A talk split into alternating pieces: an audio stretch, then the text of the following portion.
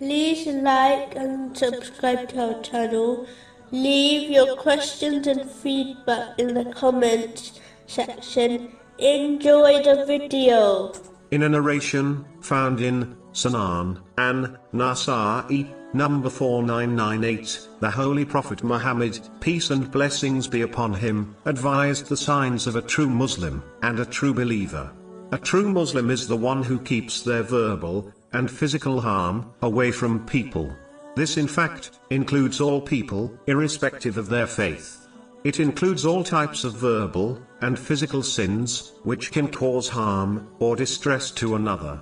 This includes failing to give the best advice, when requested it from others.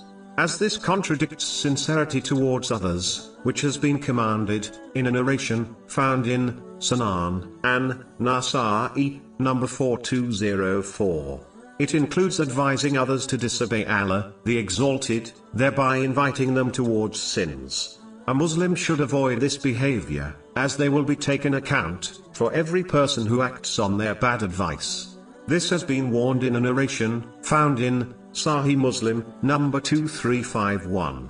Physical harm includes causing problems, for other people's livelihood, committing fraud, and conning others. All of these characteristics, contradict Islamic teachings, and must be avoided. A true believer, according to the main narration, is when one keeps their harm away from the lives and property of others. Again, this applies to all people, irrespective of their faith. This includes stealing, misusing or damaging the property and belongings of others. Whenever one is entrusted with someone else's property, they must ensure they only use it with the owner's permission, and in a way which is pleasing and agreeable to them. The Holy Prophet Muhammad, peace and blessings be upon him, has warned, in a narration, found in, Sunan, an, Nasa'i, number 5421, that whoever illegally, takes someone else's property, through a false oath, even if it as small as a twig of a tree, will go to hell.